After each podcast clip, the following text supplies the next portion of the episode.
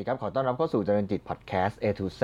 รายการที่ทำให้คุณรู้จักหุ้นตั้งแต่ A ถึง Z วันนี้พบกันเป็น episode ที่ 10 นะครับ ก็เราก็เดินทางมาถึงตัวอักษรตัวที่ 10 แล้วนะครับ แล้วก็วันนี้มาพูดถึงหุ้นที่เป็นนำนำหน้าด้วยตัว J นะครับ ก็วันนี้จะมาพูดถึงหุ้นตัวหนึ่งที่หลาย ๆ ท่านน่าจะเคยเห็น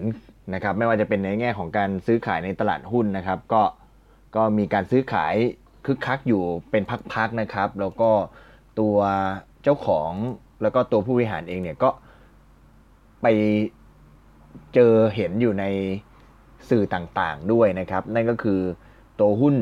JKN นะครับหรือว่าบริษัท JKN Global Media จำกัดมหาชนนะครับ ซึ่งเจ้าของแล้วก็ผู้ก่อตั้งแล้วก็ผู้ถือหุ้นใหญ่นะครับ ก็คือคุณจักรพงศ์จักราจุธาทิพย์นะครับ หรือว่าคุณแอนจักรพงศ์นั่นเอง หลาย ๆ ท่านน่าจะเคยเห็นผ่าน น่าจะเคยเห็นเคยได้ฟังได้ได้เจอในในสื่อต่างๆนะครับ ก็ถือหุ้นอยู่ใน JKN เนี่ยทั้งหมดล่าสุดเนี่ย56%นะครับ ในการปิดสมุดทะเบียนเมื่อปี 63 ที่ผ่านมาก็ถือ 56%นะครับ ก็มาดูกันว่าตัวหุ้น JKN เนี่ยมีภาพรวมหรือว่าลักษณะการทำธุรกิจอย่างไรนะครับ ข้อมูลก็มาจากรายงานประจำปี 62 นะครับ แล้วก็เดี๋ยวจะมาอัปเดตล่าสุด จากการประกาศงบแล้วก็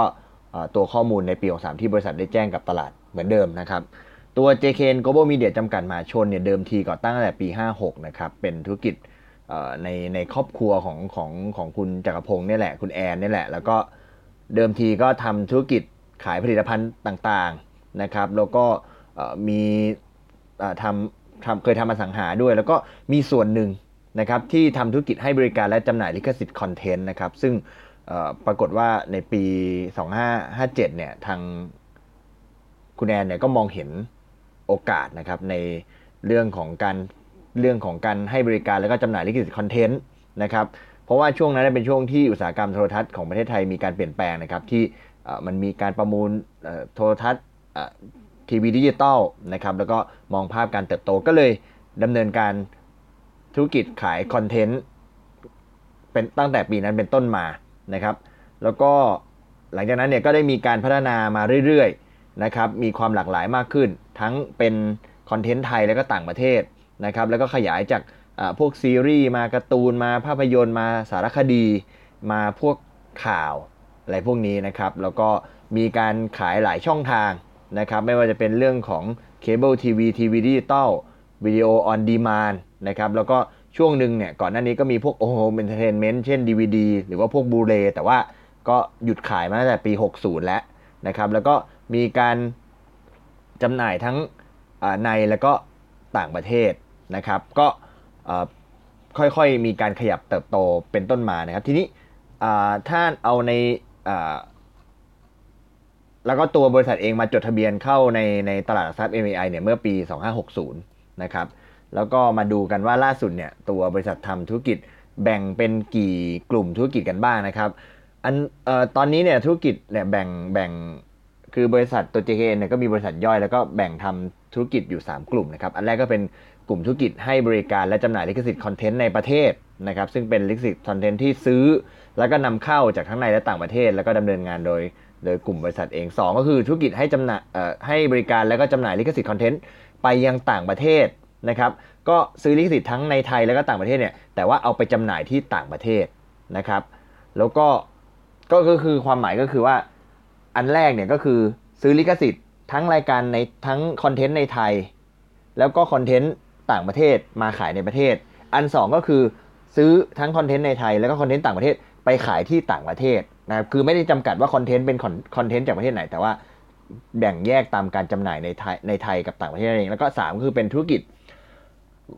การให้บริการเวลาเพื่อโฆษณาและประชาสัมพันธ์สินค้านะครับ โดยบริษัทเองเนี่ยก็มีการออกอากาศผ่านช่องทางและรายการต่างๆนะครับ ไม่ว่าจะเป็นสถานีโทรทัศน์ระบบผ่านดาวเทียมนะครับ แล้วก็ทำทำทำผ่านสถานีโทรทัศน์ของบริษัท ย่อยได้แก่บริษัท JKN Channel จำกัดนะครับ แล้วก็ ถัดมาเนี่ยก็คือเรื่องพวกรายการข่าวเศรษฐกิจข่าวทั่วไปภายใต้ชื่อข่าว JKN CNBC แล้วก็ JKN News นะครับในทีวีดิจิตอลแล้วก็เว็บไซต์ของบริษัทนะครับ แล้วก็แอปพลิเคชันผ่านมือถือ แล้วก็สามก็คือเวลาออกอากาศในสถานีโทรทัศน์ดิจิตอลซึ่งบริษัทเนี่ยไปซื้อมาจากสถานีอื่นนะครับ แล้วก็สุดท้ายก็คือธุรกิจจำหน่ายผลิตภัณฑ์นะครับ ก็โครงสร้างรายได้นะครับ โครงสร้างรายได้เนี่ยมันมี 4 กลุ่มธุรกิจแต่ว่า โครงสร้างรายได้เนี่ยแบ่งเป็น 3 ลักษณะธุรกิจหนึ่งก็คือรายได้ค่าสิทธิ์นะครับซึ่งเป็นรายได้จากการจากธุรกิจให้บริการแล้วก็จำหน่ายลิขสิทธิ์คอนเทนต์นะครับสองคือรายได้จากการให้บริการเป็นรายได้ธุรกิจพวกบริการเวลาเพื่อโฆษณาแล้วก็ประชาสัมพันธ์ทางช่องทางทั้งทีวีดาวเทียมแล้วก็ทีวีดิจิตอลนะครับแล้วก็3คือรายได้จากการขายผลิตภัณฑ์นะครับ ซึ่งในปี 60 61 62 ที่ผ่านมาเนี่ยรายได้หลักก็คือมาจากรายได้ค่าสิทธิ์การให้บริการ และจำหน่ายลิขสิทธิ์คอนเทนต์นะครับ ซึ่งจะอยู่ระดับ 92ถึง95เปอร์เซ็นต์นะครับ92 ประมาณ 92ถึง96เปอร์เซ็นต์นะครับ ส่วนรายได้อื่นๆ เนี่ยก็จะอยู่ระดับสักที่เหลือก็ประมาณสักไม่ถึงไม่ถึง5%นะครับ เพราะฉะนั้นหลักๆก็คือจะโฟกัสอยู่ที่ที่รายได้ค่าสิทธิ์การให้บริการแล้วก็สิทธิ์การการขายคอนเทนต์นั่นเองนะครับ ซึ่งก็อย่างที่เรียนนะครับรายได้ค่าสิทธิ์ถือเป็นรายได้หลักของบริษัทนะครับ โดยคิดเป็นสัดส่วนประมาณ 92-97%ของรายได้นะครับ แล้วก็เพราะว่าลิขสิทธิ์ของบริษัทเนี่ยสามารถเผยแพร่ได้หลายช่องทางนะครับโครงสร้างก็จะเป็นตามแบ่งตามช่องทางต่างๆนะครับ เอาในปี 62 ที่ผ่านมาเนี่ยก็จะมันบริษัทเนี่ยจะไปแบ่งอีกว่าในการแพร่เผยแพร่คอนเทนต์เนี่ยมีการให้สิทธิ์เผยแพร่เพียงหนึ่งช่องทาง หรือให้เผยแพร่มากกว่า 1 ช่องทางนะครับ ซึ่งก็ พบว่ารายได้หลักๆเนี่ยก็จะจะจะไปโฟกัสอยู่ที่ทางพวกตัว video on demand ซึ่ง video on demand ในที่นี้เนี่ยมันมันหมายถึงตัวตัวมันไม่ได้หมายถึงวิดีโอที่ที่เราไปนึกถึงภาพเก่าๆมันความหมายก็คือมันผ่านทางช่องทางอินเทอร์เน็ตนั่นเองนะครับเป็นช่องทางการเผยแพร่คอนเทนต์ผ่านช่องทางอินเทอร์เน็ตนะครับซึ่งในปี 62 เนี่ยมีสัดส่วนรายได้ ในส่วนของ video on demand เนี่ยประมาณ 37%ของรายได้ตัวคอนเทนต์นะครับ นอกจากนั้นก็รองลงมาก็เป็นพวกทีวีตัวทีวีดิจิตอลแล้วก็ตัวทีวีเคเบิลทีวีนะครับที่เป็นสัดส่วนที่รองลงมานะครับ ทีนี้ลองมาดูลักษณะของธุรกิจนะครับที่แบ่งตามสายผลิตภัณฑ์นะครับ อันแรกเนี่ยก็คืออธุรกิจให้บริการจำหน่ายแล้วก็ให้บริการแล้วก็จำหน่ายลิขสิทธิ์คอนเทนต์ในประเทศนะครับ ก็พวกเช่น คอนเทนต์ซีรีส์นะครับละครสารคดี ภาพยนตร์นะครับเป็นธุรกิจแบบ B2B นะครับก็คือขายให้กับบริษัทที่ประกอบธุรกิจสายโทรทัศน์ทั้งพวกดิจิตอลแล้วก็ดาวเทียมนะครับแล้วก็รวมถึงผู้ประกอบธุรกิจโรงภาพยนตร์แล้วก็พวกธุรกิจvideo on demand นะครับซึ่งจะเอาคอนเทนต์ของบริษัทเนี่ยไปเผยแพร่แล้วก็ออกอากาศ ทั้งช่องทางโทรทัศน์แล้วก็ช่องออนไลน์นะครับซึ่งในการให้สิทธิ์ก็มีการให้สิทธิ์แบบที่สามารถเผยแพร่ ได้หลายช่องทางด้วย เช่นสถานีเขาเอาไปเนี่ยเขาไปเผยแพร่ทางโทรทัศน์ด้วยของตนเอง แล้วก็ไปเผยแพร่ทางออนไลน์ด้วย ก็ได้นะครับ ซึ่งลิขสิทธิ์คอนเทนต์ที่จำหน่ายในประเทศไทยเป็นแบบสำเร็จรูปคือ ผ่านการแปลแล้วก็พากย์เสียงเป็นภาษาไทยเรียบร้อยแล้ว ซึ่งบริษัทก็ให้ความสำคัญในการในเรื่องของการทำคอนเทนต์ที่สำเร็จรูปนะครับ ซึ่งการแปลและพากย์เสียงเป็นภาษาไทยเนี่ยเรียกอีกคำหนึ่งก็คือ localization นะครับ ก็บริษัทก็จะทำให้มันครบถ้วนมีคุณภาพแล้วก็ ตรวจสอบคอนเทนต์ที่จะส่งให้ลูกค้าให้สามารถเอาไปออกอากาศได้ทันทีนะครับ อันนี้คือขายในประเทศ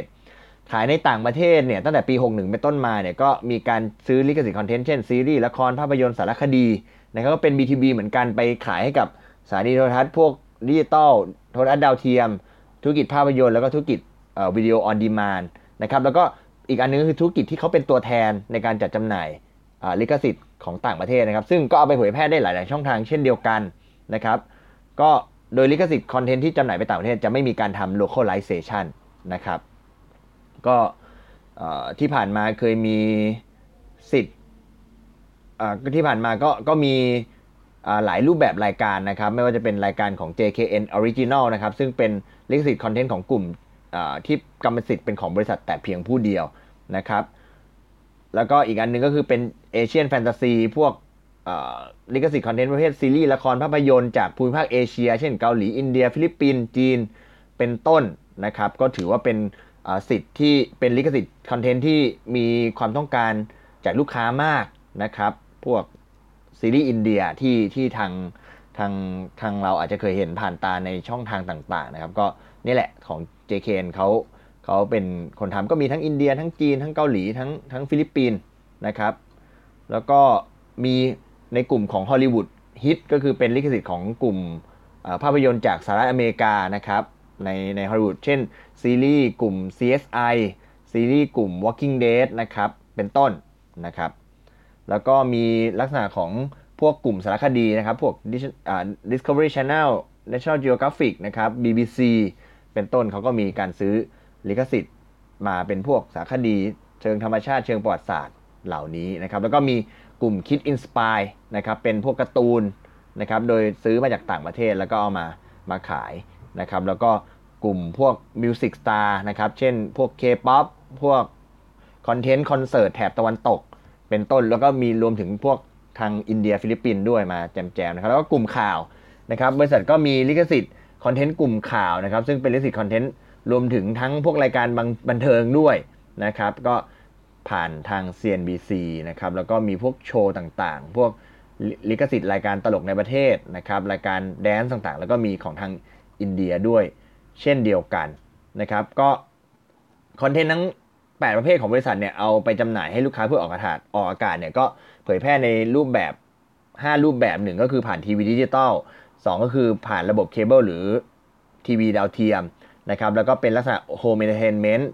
นะครับ แล้วก็เป็น home entertainment แต่ก่อนเป็น DVD Blu-ray แต่อย่างที่เรียนคือเขาเลิกทำไปแล้วนะครับ แล้วก็การออกอากาศทางช่องทางอินเทอร์เน็ตหรือว่า video on demand นะครับ แล้วก็สุดท้ายแล้วก็อีกอันหนึ่งก็คือทางโรงภาพยนตร์ แล้วก็อีกอันหนึ่งไปจำหน่ายพวกสินค้ารูปแบบเป็นผลิตภัณฑ์หรือว่าพวก merchandise นะครับ ก็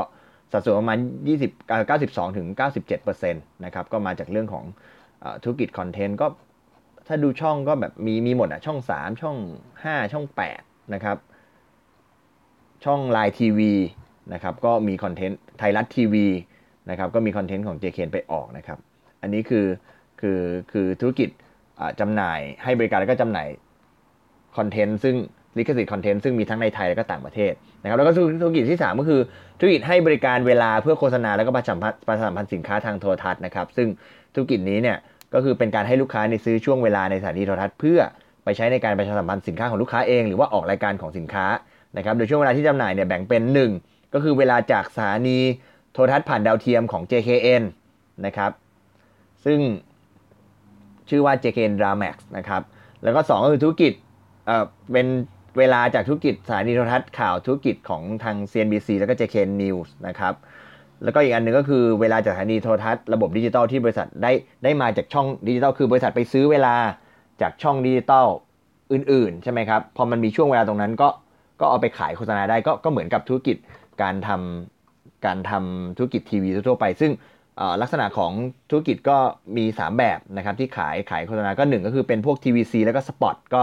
ขายเวลาโฆษณาระยะเวลา 15 ถึง 120 วินาทีเพื่อออกอากาศ หรือโฆษณาผลิตภัณฑ์ใน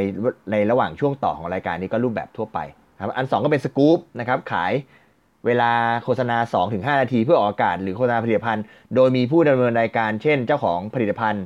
นักแสดงเป็นต้นนะครับ ก็คือเป็นเข้าสู่สกู๊ปนะครับ2-5นาที แล้วก็อันสุดท้ายก็คือเป็นรายการแนะนำสินค้าและบริการหรือว่า direct sale นะครับ อาจจะใช้เวลาสัก 25-30 นาที มีผู้ดำเนินรายการมาคอยแนะนำสินค้า หรือว่าให้ข้อมูลของผลิตภัณฑ์ เช่นรายการแนะนำสินค้า O Shopping To Select แล้วก็ TV Direct เป็นต้นนะครับ ก็ก็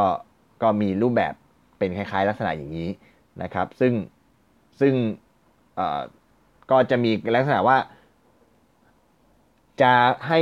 ลูกค้าหรือว่าเจ้าของผลิตภัณฑ์เป็นผู้จัดทำหรือว่าจะมาให้ผลิตเองโดยบริษัทก็สามารถทำได้ เช่นเดียวกันสัดส่วนก็ประมาณอยู่สักประมาณ 3-5%นะครับแล้วก็สุดท้ายก็เป็นธุรกิจจำหน่ายสินค้า ซึ่ง DVD Blu-ray อะไรไม่ได้จำหน่ายแล้ว ก็มาจำหน่ายพวก merchandise ต่างๆนะครับผลิตภัณฑ์ merchandise ต่างๆ อันนี้ก็คือทั้งหมด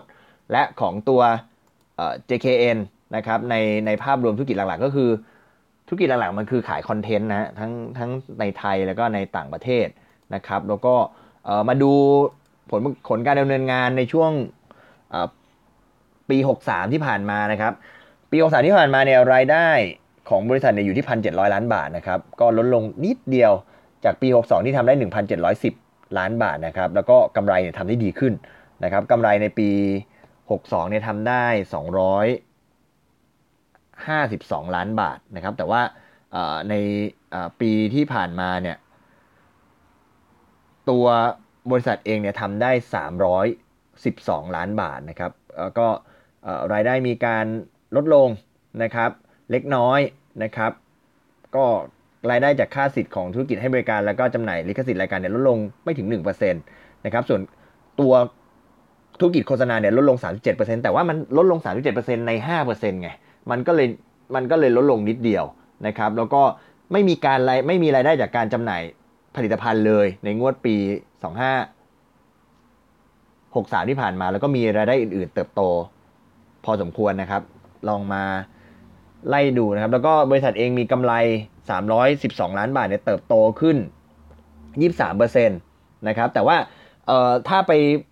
เบรกดาวเบรกดาวลงเนี่ยในไตรมาสต่างๆเนี่ยปรากฏว่าไตรมาสหนึ่งเนี่ยกำไร 95 ล้านบาท ไตรมาสสองกำไร 85 ล้านบาท ไตรมาสสามกำไร 84 ล้านบาท แต่ว่าไตรมาสสี่ที่ผ่านมาเนี่ยกำไรเหลือแค่ 48 ล้านบาทนะครับแต่ว่า 3 ไตรมาสเนี่ยทำไว้ดี ก็เลยไตรมาสสี่แม้มันจะดรอปลงหน่อยแต่ว่าภาพรวมก็ยังเติบโตขึ้นนะครับอ่าทีนี้มาดูภาพรวมธุรกิจพวก รายได้จากการจำหน่ายลิขสิทธิ์รายการแล้วก็ค่าคอนเทนต์ต่างๆเนี่ยปรากฏว่าในปี 63 ที่ผ่านมาเนี่ยการขายในประเทศเนี่ยดรอปลงนะครับประมาณ 14%จาก 1,123 ล้านบาทเนี่ยลดลงมาเหลือ 963 ล้านบาท แต่ว่าในต่างประเทศเนี่ยเติบโตขึ้น 28%จาก 517 ล้านบาทเนี่ยเป็น 664 ล้านบาท รวม ก็มีการเติบโตขึ้น นะครับภาพรวมมีมีมีมีมีการเติบโตขึ้นสำหรับตัวธุรกิจการไม่ใช่ไม่ใช่เติบโตขึ้นขออภัยมีการมีการมีการลดลงนิดเดียวจากปี 2562 นะครับ ส่วนไอ้ธุรกิจโฆษณาเนี่ยจากรายได้ 43 ล้านบาทเนี่ยเหลือแค่ 27 ล้านบาท เท่านั้เองก็ลดลงประมาณ 37%นะครับ เอามาเจาะเจาะลึกเฉพาะในส่วนของตัวธุรกิจไอตัวการ ให้บริการแล้วก็จำหน่ายลิขสิทธิ์รายการนะครับมีรายได้ 1,628 ล้านบาทนะครับก็จำหน่ายประเทศ 963 ล้านบาทนะครับแล้วก็จำหน่ายต่างประเทศเนี่ย 664 ล้านบาทนะครับโดยที่สัดส่วนในต่างในประเทศก็อยู่ที่ประมาณ 59%ตีว่า 60นะครับแล้วก็59%แล้วก็ต่างประเทศเนี่ย 41%นะครับซึ่งมีสัดส่วนเพิ่มขึ้นนะครับในต่างประเทศเพราะว่าในปี 62เนี่ยสัดส่วนรายได้ในประเทศเนี่ยอยู่ 68%แล้วก็ ต่างประเทศอยู่ 31% 32%นะครับก็ก็มีการขยับขึ้นนะครับสาเหตุก็คือลูกค้ารายใหญ่ในประเทศ 2 รายเนี่ยที่ซื้อลิขสิทธิ์นะครับมาเผยแพร่ในระบบเคเบิลแล้วก็ดาวเทียมเนี่ยแล้วรวมถึง video on demand เนี่ยซึ่งเคยซื้อขายในซึ่งเคยซื้อคอนเทนต์ของบริษัทในปี 62เนี่ยเป็นจำนวนมากแต่ปีนี้ไม่มีการซื้อ เพราะว่า มันยังไม่ครบกำหนดสัญญา แล้วมันมีปริมาณเพียงพอที่จะจำหน่ายในช่องของตัวเองแล้ว แต่ว่าในขณะเดียวกันต่างประเทศเนี่ยมีลูกค้าอ่าขออภัยแล้วก็มีลูกค้ารายใหญ่อีกคนหนึ่งในประเทศเนี่ยก็มาซื้อไปลงในระบบดิจิตอลหรือทีวีเป็นจำนวนมาก เพราะว่าในส่วนของการแพร่ระบาดของโควิดเนี่ยก็ทำให้รายการนั้นเนี่ยต้องลูกค้าท่านกลุ่มลูกค้ารายนั้นเนี่ยต้องการคอนเทนต์มามาลงในช่อง แทนที่รายการของบริษัทที่ไม่สามารถถ่ายทำได้นะครับ ก็เท่ากับว่าในประเทศเนี่ยมีมีมีลูกค้า 2 รายที่เคยซื้อไปเมื่อปี 62เนี่ยแล้วปรากฏว่าปี 63เนี่ยไม่ได้ซื้อ เพราะว่าคอนเทนต์มันยังไม่หมดไม่ครบสัญญา แล้วก็มันก็มีเพียงพอที่จะที่จะที่จะเผยแพร่ก็จบไป แต่มีมีลูกค้าอีกรายหนึ่ง ซึ่งเจอโควิดเนี่ยถ่ายทำรายการไม่ได้ก็เลยมาซื้อของบริษัทก็ทำให้มันเติบโตนิดนึงเออมันก็เลยเออมันก็เลยไม่ได้รับผลกระทบในแง่ของ ตัวธุรกิจมาก แต่ว่าถ้าเป็นต่างประเทศเนี่ยมีการเติบโตสูงนะครับเพิ่มขึ้นถึง 28%เนี่ยเพราะว่ามีการขยายต่างประเทศเพิ่มขึ้นนะครับไม่ว่าจะเป็นประเทศภูฐานศรีลังกาแอฟริกาใต้สหรัฐอาหรับเอมิเรตบางประเทศแล้วก็กลุ่มประเทศลาตินอเมริกานะครับ ซึ่งก็มีช่องทางการจัดจำหน่ายเนี่ยหลักๆ ก็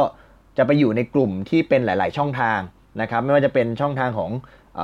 เคเบิลทีวีทีวีดาวเทียม นะครับทีวีดิจิตอลแล้วก็ video on demand เนี่ยคือตอนนี้บริษัทมีการขายไปในหลาย ๆ ช่องทางนะครับ ที่ตัวธุรกิจสามารถที่ตัวลูกค้าเนี่ยสามารถซื้อไปทำได้นะส่วนรายได้โฆษณา มันลดลง เพราะว่าการลงเม็ดเงินในการโฆษณาเนี่ยมันปรับลดลงจากเรื่องของสถานการณ์โควิดนะครับผู้ประกอบการส่วนใหญ่ก็ลดงบประมาณในการใช้จ่ายในเรื่องของโฆษณาลงไปนะครับเพราะฉะนั้น สรุปแล้วเนี่ยตัว JKN เองเนี่ยหลักๆ ก็คือมาจากเรื่องของธุรกิจคอนเทนต์นะครับมีการขายทั้งในและต่างประเทศ ปีที่ผ่านมาเนี่ยรายได้ลดลงนิดเดียวนะครับแต่กำไรเนี่ยมีการปรับตัวเพิ่มขึ้นนะครับกำไรปี 63 ล่าสุดเนี่ยกำไรต่อหุ้นอยู่ที่ 51 สตางค์นะครับแล้วก็ถ้าเอา Market Cap ล่าสุดของบริษัทเนี่ยก็อยู่แถวๆประมาณสัก 5,700 ล้านนะครับค่า PE ก็อยู่ประมาณสัก 18-19 เท่านะครับ ราคาก็อยู่แถวๆ10 บาทนะครับ ราคาหุ้น 9 บาท 10 บาทนะครับ ในระหว่างปีถ้าย้อนไป 52 สัปดาห์เนี่ยก็ราคาต่ำสุดอยู่แถวๆ3บาท แล้วก็สูงสุดอยู่ที่ 12 บาทนะครับ ก็ลองเอาไปพิจารณากันดูนะครับสำหรับตัวหุ้น JKN นะครับก็ว่าด้วยภาพรวมธุรกิจที่เป็นลักษณะของการขายคอนเทนต์นะครับ ซึ่งเรารู้แหละว่าตัวธุรกิจทีวีมันมันมันอาจจะไม่ได้ดีเหมือนกันแต่ว่าเราจะเห็นไปแล้วว่า รายได้ส่วนใหญ่เนี่ยมันก็ไม่ได้จำหน่ายทางทีวีอย่างเดียว มันจะมีในส่วนของตัว video on demand ซึ่งซึ่งมีการซึ่งซึ่งในในที่เราพูดคุยกันวันนี้ก็พูดไปเยอะเหมือนกัน ก็คือว่าคำว่า video on demand มันหมายถึงการซื้อไปเผยแพร่ ซื้อคอนเทนต์ไปเผยแพร่ผ่านทางอินเทอร์เน็ต ผ่านทางออนไลน์นั่นเองซึ่งเราก็ทราบกันดีว่าเออจริง ๆ ตอนนี้พฤติกรรมผู้บริโภคก็เปลี่ยนจากการดูทีวีใช่ไหมครับแต่ว่าบริษัทก็มีช่องทางทีวีดิจิตอลทีวีดาวเทียมอยู่แล้วนะครับ แต่ว่าไอตัว video on demand เนี่ยมันก็เป็นตัวที่สำคัญในการที่จะได้ตัว ผลการดำเนินงานเช่นกันซึ่งในปีที่ผ่านมา JKN ก็ผลการดำเนินงานก็ดีขึ้นนะครับ ก็เชื่อว่าทำให้ทุกท่านได้รู้จักตัวหุ้น JKN มากขึ้นนะครับ แล้วก็เชื่อว่าน่าจะเป็นประโยชน์ที่จะเอาไปใช้ประกอบการตัดสินใจลงทุนนะครับ ก็วันนี้ยาวหน่อยนะครับ เชื่อว่าน่าจะเป็นประโยชน์ วันนี้ขอบคุณติดตามนะครับ แล้วพบกันใหม่ใน episode ถัดไป วันนี้ขอบคุณและสวัสดีครับ